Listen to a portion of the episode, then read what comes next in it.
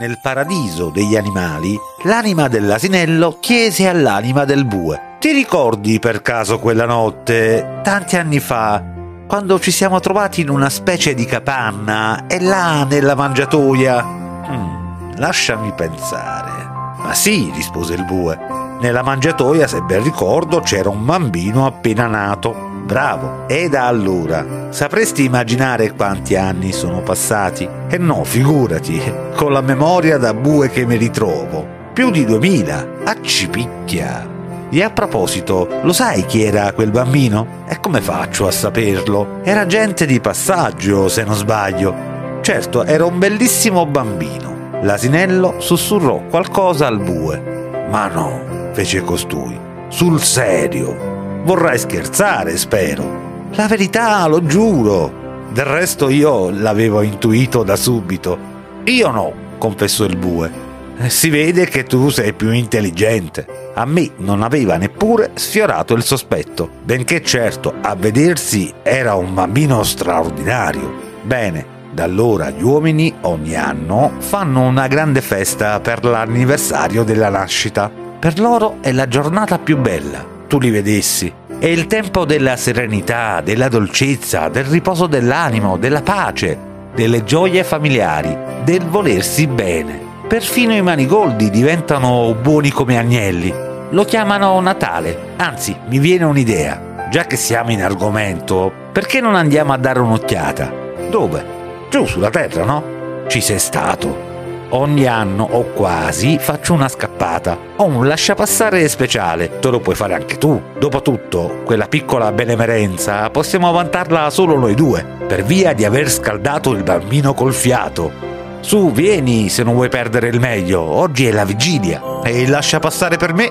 Ho un cugino all'ufficio passaporti. Il lasciapassare fu concesso. Partirono lievi lievi, planarono sulla terra, adocchiarono un lume e vi puntarono sopra. Il lume era una grandissima città, ed ecco il somarello e il bue a girarsi per le vie del centro. Trattandosi di spiriti, automobili e tram gli passavano in mezzo senza danno, e a loro volta le due bestie passavano attraverso come se fossero fatti d'aria. Così potevano vedere bene tutto quanto. Era uno spettacolo impressionante. Mille lumi, le vetrine, le ghirlande, gli abeti e lo sterminato ingorgo di automobili e il vertiginoso formicolio della gente che andava e veniva, tutti carichi di pacchetti, con una espressione ansiosa e frenetica, come se fossero tutti inseguiti. Il somarello sembrava divertito, il bue si guardava intorno con spavento. «Senti, amico, mi avevi detto che mi portavi a vedere il Natale, ma devi esserti sbagliato. Qui stanno facendo la guerra. Ma non vedi come sono tutti contenti?» «Contenti? A me sembrano pazzi». «Perché tu sei un provinciale, caro il mio bue. Tu non sei pratico degli uomini moderni.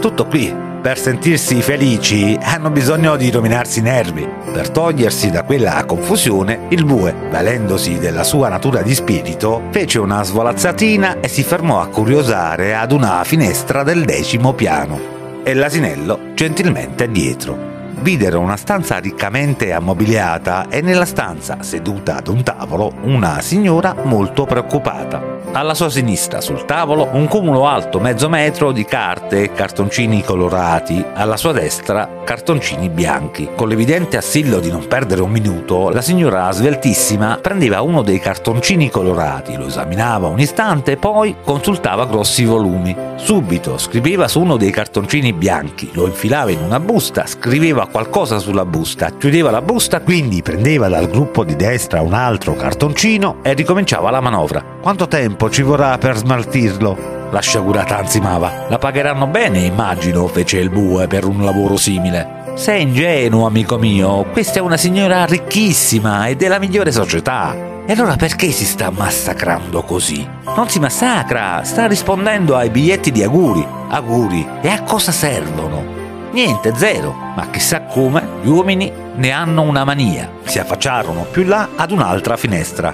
Anche qui gente che, trafelata, scriveva biglietti su biglietti, la fronte imperlata di sudore. dovunque le bestie guardassero, ecco uomini e donne fare pacchi, preparare buste, correre al telefono, spostarsi fulmineamente da una stanza all'altra portando pacchi, spaghi, nastri, carte, pendagli, e intanto entravano giovani inservienti con la faccia devastata, portando altri pacchi, altre scatole, altri fiori, altri mucchi di auguri. E tutto era precipitazione, ansia, fastidio, confusione e una terribile fatica. Dappertutto lo stesso spettacolo. Andare e venire, comprare e impaccare, spedire e ricevere, imballare e sballare, chiamare e rispondere. E tutti guardavano continuamente l'orologio. Tutti correvano, tutti ansimavano, con il terrore di non fare in tempo, e qualcuno crollava boccheggiando. «Ma avevi detto», osservò il bue, «che era la festa della serenità e della pace». «Già», rispose l'asinello, «una volta era così, ma cosa vuoi? Da qualche anno, sarà questione della società dei consumi, li ha morsi una misteriosa tarantola. Ascoltali, ascoltali!» Il bue tese le orecchie. Per strada, nei negozi, negli uffici, nelle fabbriche, uomini e donne parlavano fitto fitto, scambiandosi, come automi, delle monotone formule di Buon Natale. «Auguri, auguri, altrettanto auguri a lei e grazie!» Un brusio che riempiva la città. «Ma ci credono?» chiese il bue. «Cioè, lo dicono sul serio? Vogliono veramente tanto bene al prossimo?» L'asinello tacque. «E se ci ritirassimo un poco in disparte?» suggerì il bovino. «Ormai la testa che ho un pallone. Sei proprio sicuro che non sono usciti tutti matti?» «No, no, è semplicemente Natale. Ce n'è troppo allora. Ti ricordi quella notte a Betlemme? La capanna, i pastori, quel bel bambino. Era freddo anche lì, eppure lì c'era una pace, una soddisfazione. Com'era diverso! E quelle zampogne lontane che si sentivano appena appena, e sul tetto, ti ricordi, come un lieve svolazzamento. Chissà che uccelli erano. Uccelli, testone che non sei altro. Angeli, erano angeli. E la stella? Non ti ricordi che razza di stella proprio sopra la capanna? Chissà che non ci sia ancora. Le stelle hanno una vita lunga». «Ho idea di no», disse l'asino. «C'è poca aria di stelle qui». Alzarono il muso a guardare e infatti non si vedeva niente. Sulla città c'era un soffitto di caligni e di smog. Lontano, lontano, al Polo Nord, vive Babbo Natale. La sua grande casa, tutta di legno, sorge nel mezzo di una verde e fitta foresta di abeti. Tra i profumi di resina, fiocchi di neve e bagliori di camini accesi. Qualche mese prima di Natale, il buon vecchio dalla lunga barba bianca inizia a preparare i doni per tutti i bambini della terra. E questo è il momento in cui la sua casa diventa animatissima. Accorrono gli gnomi che lasciano la foresta per aiutarlo. C'è lo gnomo postino, che apre le letterine che i bambini mandano da tutto il mondo. C'è lo gnomo pasticcere, che conosce a memoria migliaia di ricette e si occupa di preparare tanti dolci, biscotti e cioccolatini.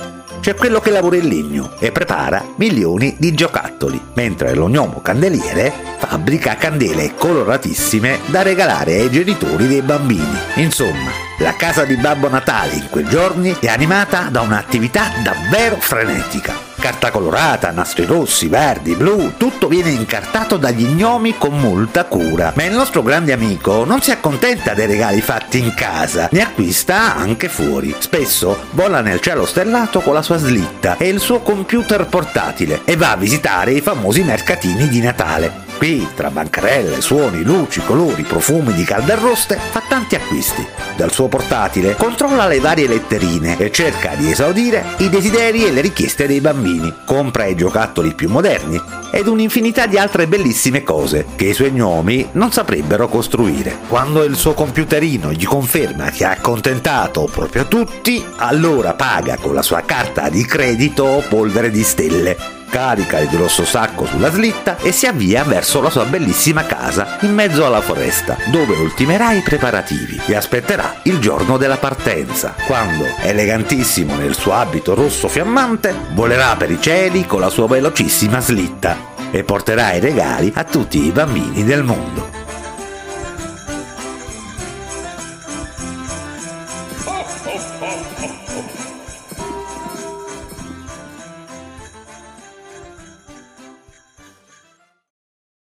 C'era una volta, alle porte di una città perduta fra sogni di angeli bambini, in un luogo lontano inaccessibile agli esseri umani, un vecchio albero che si ergeva in una radura di candidi pensieri, immerso nelle foschie di un mattino d'inverno. In quel tempo ricordo che dicembre iniziava a stendere il tappeto rosso ai primi giorni di vigilia sui sentieri d'anima di quelle creature che in fondo al loro cuore credevano davvero agli gnomi, alle fate e alle piccole magie. Il vecchio albero se ne stava là, tutto infreddolito, con i suoi rami nudi, a guardare il cielo carico di neve, che di lì a poco avrebbe preso a scendere leggera sulle sue braccia stanche. Neppure una gemma colorata, nulla che gli portasse un po' di quella festa di Natale. Cominciò allora a singhiozzare col vento che gli passava accanto, e quel triste lamento, appena sussurrato, giunse lontano, quasi all'orizzonte della realtà, e si posò sul cuore di due bambini addormentati. Fu così che dal sonno di quei due piccoli cuccioli nacque un sogno meraviglioso che volò, volò fino a lui. Nello stesso istante l'albero sentì posarsi sui rami più alti due uccellini e smise di singhiozzare. Il loro zampettare sulle sue lunghe braccia gli faceva un po' solletico e accennò loro un sorriso. Era così tanto tempo che se ne stava lì solo. Fu così che si fece coraggio e domandò loro: «Che succede per le vie del mondo? Voi che potete volare fin là, ditemi se ci sono già le luci colorate sugli alberi e se i bambini sono felici. Cancellate, se potete, questa mia lunga solitudine». I due uccellini cominciarono a cinguettare, ma l'albero non riusciva a capire nulla. Cercò di prestare più attenzione, ma invano. Quei trilli restavano per lui soltanto una melodia meravigliosa e incomprensibile. «Fra qualche giorno sarà Natale», continuò allora sospirando. «Come vorrei essere anch'io pieno di luci, coperto dei sorrisi dei bambini, sentire quel calore dentro, quella gioia che ho dimenticato, avere un giorno da rincorrere per sempre». Gli uccellini smisero di cinguettare e sembrarono sorridergli. Fu allora che nel silenzio il vecchio albero riuscì a capire, a sentire qualcosa che gli arrivò in fondo al cuore, che lo commosse profondamente, tanto che gli sfuggì una lacrima dai mille riflessi dell'amore. C'era poco tempo, perché i due bambini, nei loro lettini, si sarebbero svegliati, e allora i sogni alati, fatti di piume soffici e pieni di quell'incanto che solo i cuori più puri possono abbracciare, sarebbero di nuovo volati via dalle sue braccia, e lui sarebbe restato ancora in compagnia della sua malinconica solitudine. Fu allora che accadde una cosa davvero insolita, qualcosa di magico. Da lontano il vecchio albero vide arrivare una strana creatura, avvolta di un manto rosa e azzurro, come d'aurora. I suoi passi erano lenti, quasi si librasse nell'aria, come a non voler sfiorare la terra, addormentata sotto la grigia coperta dell'inverno. Chiunque fosse quella signora, l'albero capì che stava dirigendosi verso di lui, perché la radura dove tanti e tanti anni prima aveva piantato le sue radici era assai lontana da ogni sentiero, e ormai solo raramente qualcuno arrivava più fin là. Quando la signora gli fu accanto, il vecchio albero, aiutato da un soffio di vento, cercò di fare un inchino, ma la sua scorza antica gli permise appena di piegare le dita. Fu allora che lei lo guardò e sorrise. «Chi sei?» mormorò con voce di vento l'albero. «Sono la vigilia, la vigilia del tempo». E dicendo quelle parole, aprì le mani e da esse ne uscì una luce così intensa che per un istante ogni cosa attorno sembrò sparire, offuscata da quell'intenso bagliore. Io vado per il mondo a regalare la luce. Il sentimento che hai provato è il mio dono, che riempie di magia ogni attesa. Regalo me stessa, la vigilia del tempo, alle creature. Rendo eterna la loro gioia, il loro attendere, l'attesa. L'albero non disse nulla, ma la signora avvertì lo stesso la sua immensa solitudine.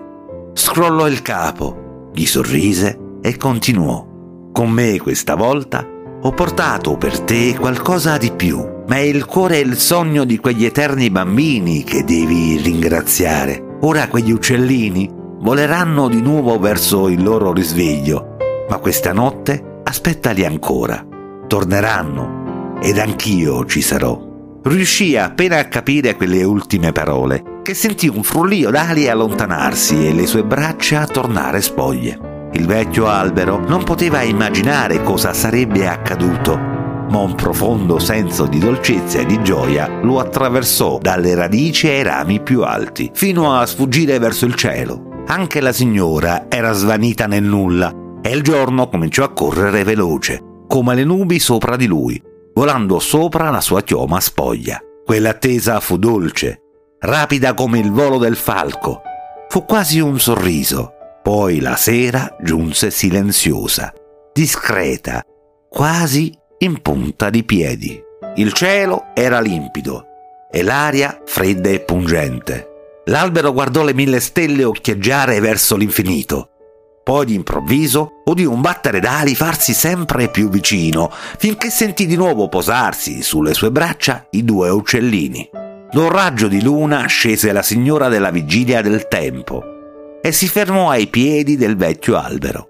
I due uccellini, ad un cenno di quella dolce creatura, presero a tuffarsi nel cielo e a riportare ad ogni volo un frammento di stella per posarlo ora qua, ora là, sui rami dell'albero. In poco tempo quel vecchio tronco divenne l'albero più bello che la vigilia avesse mai visto, e quando con un sorriso stava per ringraziare di quel dono meraviglioso, la signora del tempo lo fermò e gli disse: «No, non ringraziare me, questo dono è opera di quei due bimbi che nei loro sogni hanno voluto regalarti una vigilia di Natale tutta loro. Ora io aggiungerò il mio regalo». E nel pronunciare quelle parole aprì di nuovo le mani, e quella luce che aveva già visto all'alba uscì di nuovo ed entrò nel tronco come un alito, linfa d'amore. «Io», disse la signora, «aggiungerò a questa vigilia del Natale anche la vigilia dell'eternità. Da oggi, ogni notte, ogni istante sarà vigilia. Un'eterna vigilia sarà l'attesa più dolce di tutti i tuoi desideri, e la tua vita non conoscerà più buio né malinconia. Tutto l'amore che hai sempre regalato al tempo, oggi il tempo te lo renderà». Nella radura, accanto al vecchio tronco, quella notte, dai petali di un bucaneve scesero stille dai mille colori. Non seppi mai se fu rugiada o se fu pianto. Ed allora ogni notte quegli uccellini tornano ad accendere quel cuore con mille luci rubate in cielo, e quell'albero è ancora là ad aspettare felice un giorno che non verrà, perché di eterna vigilia è diventata la sua vita.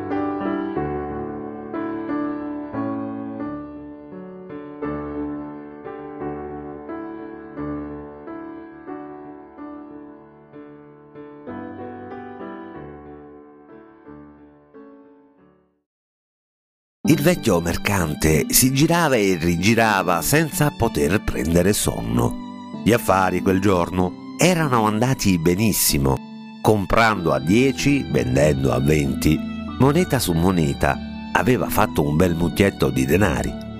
Si levò, li volle contare. Erano monete passate chissà in quante mani, guadagnate chissà con quanta fatica, ma quelle mani e quella fatica a lui non dicevano niente. Il mercante non poteva dormire. Uscì di casa e vide gente che andava da tutte le parti verso lo stesso luogo. Pareva che tutti si fossero dati la parola per partecipare ad una festa. Qualche mano si tese verso di lui, qualche voce si levò. «Fratello!» gli gridarono. «Non vieni?» «Fratello!» A lui «fratello». Ma che erano questi matti? Lui non aveva fratelli, era un mercante. Per lui non c'erano che clienti, chi comprava e chi vendeva. Ma dove andavano? Si mosse un po' curioso, si unì a un gruppo di vecchietti e di fanciulli. «Fratello!» Oh, certo, sarebbe stato anche bello avere tanti fratelli, ma il suo cuore gli sussurrava che non poteva essere il loro fratello. Quante volte li aveva ingannati? Comprava dieci e rivendeva a venti e rubava sul peso. e piangeva miseria per vender più caro e speculava sui bisogni dei poveri, e mai la sua mano si apriva per donare. No, lui non poteva essere fratello a quella povera gente che aveva sempre sfruttata, ingannata e tradita.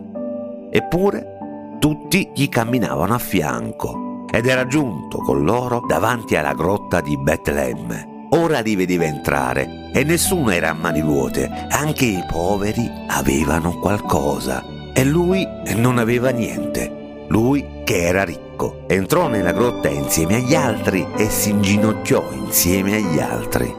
«Signore», esclamò, «ho trattato male i miei fratelli, perdonami», e proruppe in pianto. Appoggiata a un albero davanti alla grotta, il mercante continuò a piangere. Alle prime luci dell'alba quelle lacrime splendettero come perle in mezzo a due foglioline. Era nato il vischio.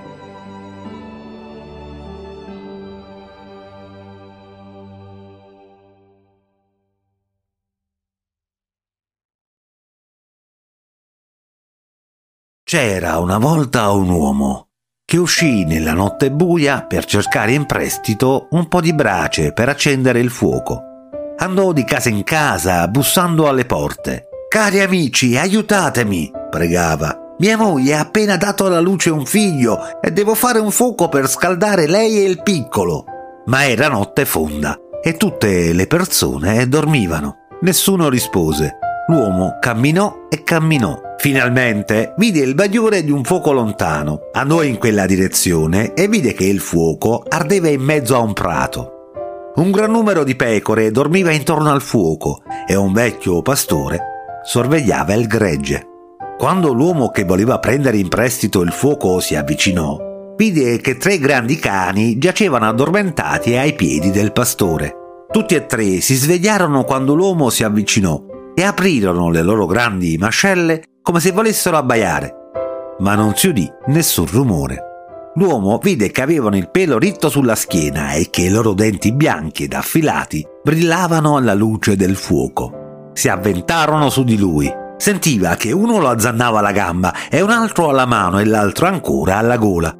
Ma le loro mascelle e i loro denti non gli obbedivano e l'uomo non subì il minimo danno. Però, per ottenere ciò di cui aveva bisogno, l'uomo doveva avvicinarsi di più, ma le pecore stavano così attaccate l'una all'altra che non poteva passare. Allora salì sulle loro spalle per avvicinarsi al fuoco e non uno degli animali si svegliò o si spostò. Quando l'uomo ebbe quasi raggiunto il fuoco, il pastore alzò lo sguardo. Era un vecchio burbero, scortese e duro verso gli esseri umani, e quando vide quello strano uomo che si avvicinava, afferrò il lungo bastone appuntito che usava per attendere il gregge e glielo scagliò contro. Il bastone andò dritto verso l'uomo, ma prima di raggiungerlo si piegò di lato e gli sfrecciò accanto, andando a perdersi nel prato. L'uomo si avvicinò quindi al pastore e gli disse: «Buon uomo, aiutatemi e prestatemi un po' di fuoco. Mia moglie ha appena dato alla luce un figlio e devo fare un fuoco per scaldare lei e il piccolo». Il pastore ebbe un po' di paura ripensando a quello che aveva visto, e cioè che i cani non avevano ferito l'uomo e le pecore non erano scappate da lui e che il bastone non aveva voluto colpirlo. Così non osò negargli quello che chiedeva. «Prendi il necessario», gli rispose. Ma ormai il fuoco era quasi bruciato. Non erano rimasti tronchi o rami, solo un grande mucchio di brace, e l'uomo non aveva né vanga né pala per prendere i carboni incandescenti. Quando il pastore se ne accorse, ripeté: «Prendi tutto quello che ti serve». Ed era contento perché l'uomo non avrebbe potuto portare via neanche un pezzetto di quella brace ardente. Egli invece si chinò, prese dei carboni dalle ceneri con le mani nude e li pose nel suo mantello senza scottarsi. Nemmeno il mantello ebbe la più piccola bruciatura e li portò via, come se fossero noci o mele. Quando il pastore, che era un uomo crudele e insensibile, vide tutto questo, pensò: «Che notte è mai questa, quando i cani non mordono, le pecore non si spaventano, il bastone non uccide e il fuoco non brucia». Richiamò l'uomo e gli chiese: «Che genere di notte è mai questa? E come mai ogni cosa ha compassione di te? Allora l'uomo gli rispose: «Io non posso spiegarvelo se non lo vedete da voi», ed espresse il proposito di continuare il suo viaggio, così da poter accendere finalmente il fuoco per scaldare la moglie e il figlioletto. Il pastore, che non voleva perderlo di vista prima di aver scoperto il mistero, si alzò e lo seguì fino al luogo dove viveva. Così vide che non aveva nemmeno una capanna in cui vivere e che sua moglie e il bambino giacevano in una grotta nella montagna, dove non c'era nulla se non la fredda e nuda pietra delle pareti. Il pastore pensò che quel povero bambino innocente sarebbe morto congelato in quella nicchia, e anche se era un uomo duro, si commosse e desiderò aiutarlo. Allentò lo zaino dalla spalla, scelse una pelle di pecora bianca e morbida e la diede all'uomo perché vi adagiasse il bambino. In quel momento, quando si rese conto di poter essere egli stesso misericordioso, i suoi occhi furono aperti e vide quello che non era stato capace di vedere prima e sentì quello che non poteva sentire prima.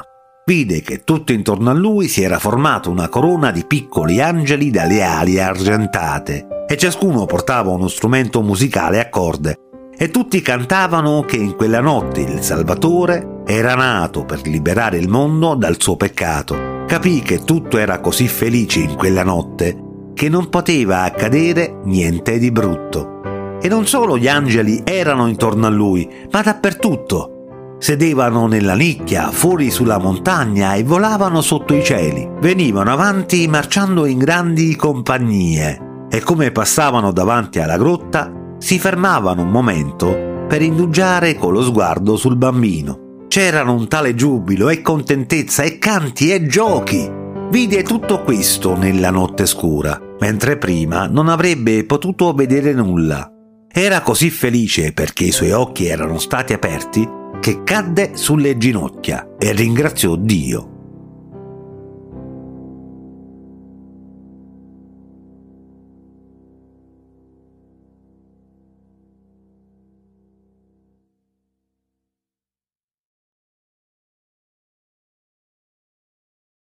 Era l'autunno e gli alberi del bosco perdevano le foglie e non erano affatto contenti di rimanere nudi e spogli con i rami stecchiti. Per questo non badavano al pianto di un uccellino che si trascinava per terra perché aveva un'ala spezzata. L'uccellino si fermò al piede della quercia e le disse: «Oh quercia grande e potente, fammi rifugiare tra i tuoi rami. Ho un'ala spezzata e il freddo sta per arrivare. Può farmi morire».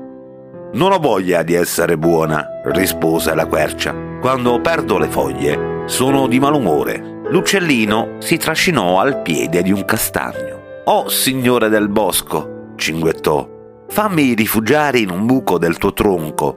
Ho un'ala spezzata e non so dove passare l'inverno». Il castagno fu scosso da un forte soffio di vento e molte foglie caddero. «Non sono il signore del bosco», disse. «Se lo fossi, proibirei al vento di strapparmi le foglie. Ma non ho tempo di occuparmi di una creaturina piccola come te».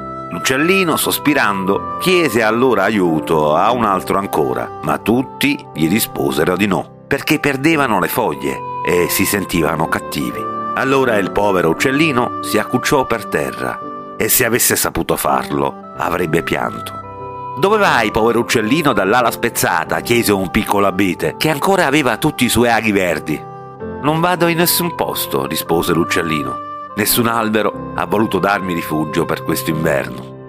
«Te lo darò io», disse il piccolo abete. «Quando avrò perduto le foglie stringerò più forti i rami per ripararti. Speriamo di farcela». In quel momento apparve un grande angelo bianco e disse: «Il Signore ti ha benedetto, piccolo albero. Tu non perderai la tua veste verde nemmeno in inverno. Dio premia tutti gli atti di bontà».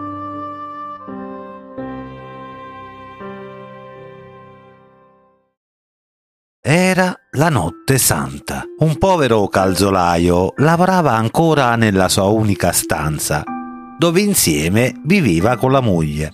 Entro la mattina successiva avrebbe dovuto consegnare un paio di scarpe per il figlio di un ricco signore. Hai già pensato a quello che potremmo comprarci con il guadagno di questo lavoro? Chiese il calzolaio alla moglie. Sono piccole, ci daranno ben poco, scherzò lei. Accontentiamoci, meglio questo che niente. Il calzolaio appoggiò le scarpe sul banco e se le guardò soddisfatto. Guarda che meraviglia, esclamò. E senti come sono calde con questa pellicetta dentro. Un paio di scarpe degne di Gesù Bambino. Hai ragione, rispose il calzolaio, mettendosi a spazzolarle. Allora, che cosa pensi di comprare per il pranzo di domani? Riprese l'uomo dopo un attimo. Ma pensavo a un cappone. Già, senza un cappone non sarebbe un vero Natale. Forse anche mezzo. D'accordo, e poi due fette di prosciutto. Sicuro il prosciutto come antipasto e poi e poi il dolce e poi la frutta secca. Giusto. E da bere una bottiglia di spumante. Su, vieni, se non vuoi perdere il meglio. Oggi è la vigilia. Sì, una bottiglia basterà, ma che sia buono. A quel punto si sentì un colpo alla porta. Hanno bussato? Chiese l'uomo. Ma chi sarà a quest'ora? Forse il cliente. No, glieli devo portare domattina. Allora sarà il vento. Ma il rumore si sentì di nuovo. La donna aprì la porta ed ebbe un moto di sorpresa. Un bambino la guardava con grandi occhi neri alla soglia della porta. I suoi capelli erano tutti spettinati e i suoi vestiti erano laceri e sporchi. «Entra, piccolo», lo invitò la donna. Il bambino entrò. Aveva le labbra bluastre dal freddo. Il calzolaio guardò subito i suoi piedini. «Ma tu sei scalzo!» gridò. Il piccolo non parlò. Guardò le scarpe, anzi le accarezzò con gli occhi, ma senza invidia. Come la moglie guardarono prima i piedi nudi del bambino e poi le scarpe sul tavolo. Quindi la donna fece un cenno al marito. Il calzolaio prese le scarpe, le osservò contento e disse: «Prendile, te le regalo, sono morbide e calde». La moglie aiutò il bambino ad infilarsele.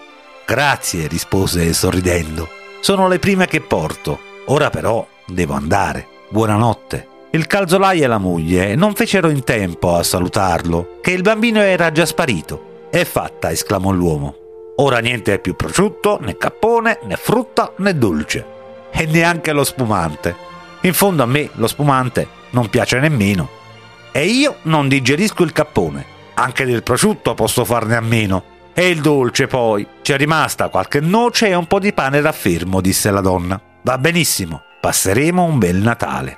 Tutti e due pensavano al bambino. «Penso che gli siano piaciute molto le mie scarpe», aggiunse il calzolaio. «Sì, mi sembrava molto contento». In quel momento suonò la messa di mezzanotte e la stanza si illuminò all'improvviso. Il calzolaio e la moglie furono abbagliati da quella luce. Poi, quando riaprirono gli occhi, nel punto in cui il bambino aveva calzato le scarpe, videro spuntare miracolosamente un abete con una stella in cima. Dai rami penzolavano capponi, prosciutti, dolci, frutta secca e bottiglie di spumante. Soltanto allora capirono chi fosse quel bambino e si inginocchiarono a ringraziare Dio.